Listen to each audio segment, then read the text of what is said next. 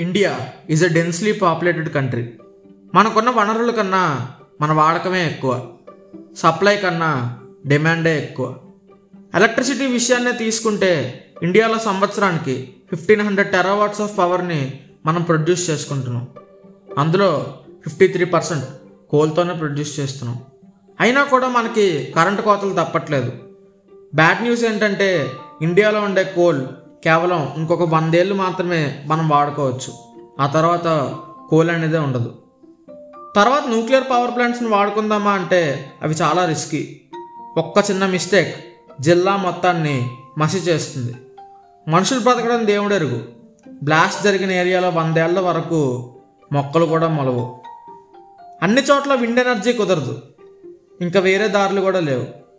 అయితే వందేళ్ళ తర్వాత మనందరికీ కరెంట్ ఉండదా? అంటే కాదు. మనందరికీ చాలా మంచి ఆల్టర్నేటివ్ ఉంది. అదే సోలార్ పవర్. సోలార్ పవర్ గురించి మనందరికీ తెలుసు. ఇంకా తెలియాల్సింది ఏంటంటే వరల్డ్లోనే బిగ్గెస్ట్ సోలార్ పార్క్ మధ్యప్రదేశ్లో ఉంది. Fourteen thousand యాకర్స్లో two thousand two hundred and forty five megawatts park అది. మన ఇండియాలో ఉండడం మనకు నిజంగా గర్వకారణం. ఫ్లోటింగ్ సోలార్ పవర్ ప్లాంట్స్ అంటే వాటర్ మీద తేలుతాయి. అవి ఫస్ట్ జర్మనీ వాళ్ళు తయారు చేశారు. ఇటీవల మన వైజాగ్లో కూడా దాన్ని పెట్టారు.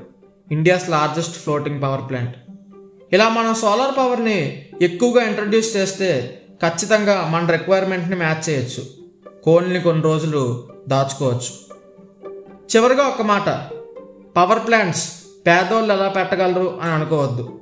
ప్రతి ఇంట్లో వన్ కిలోవాట్ ప్యానల్స్ ఉంటే ప్రతి కాలనీ ఒక సోలార్ పవర్ ప్లాంటే. జై హింద్.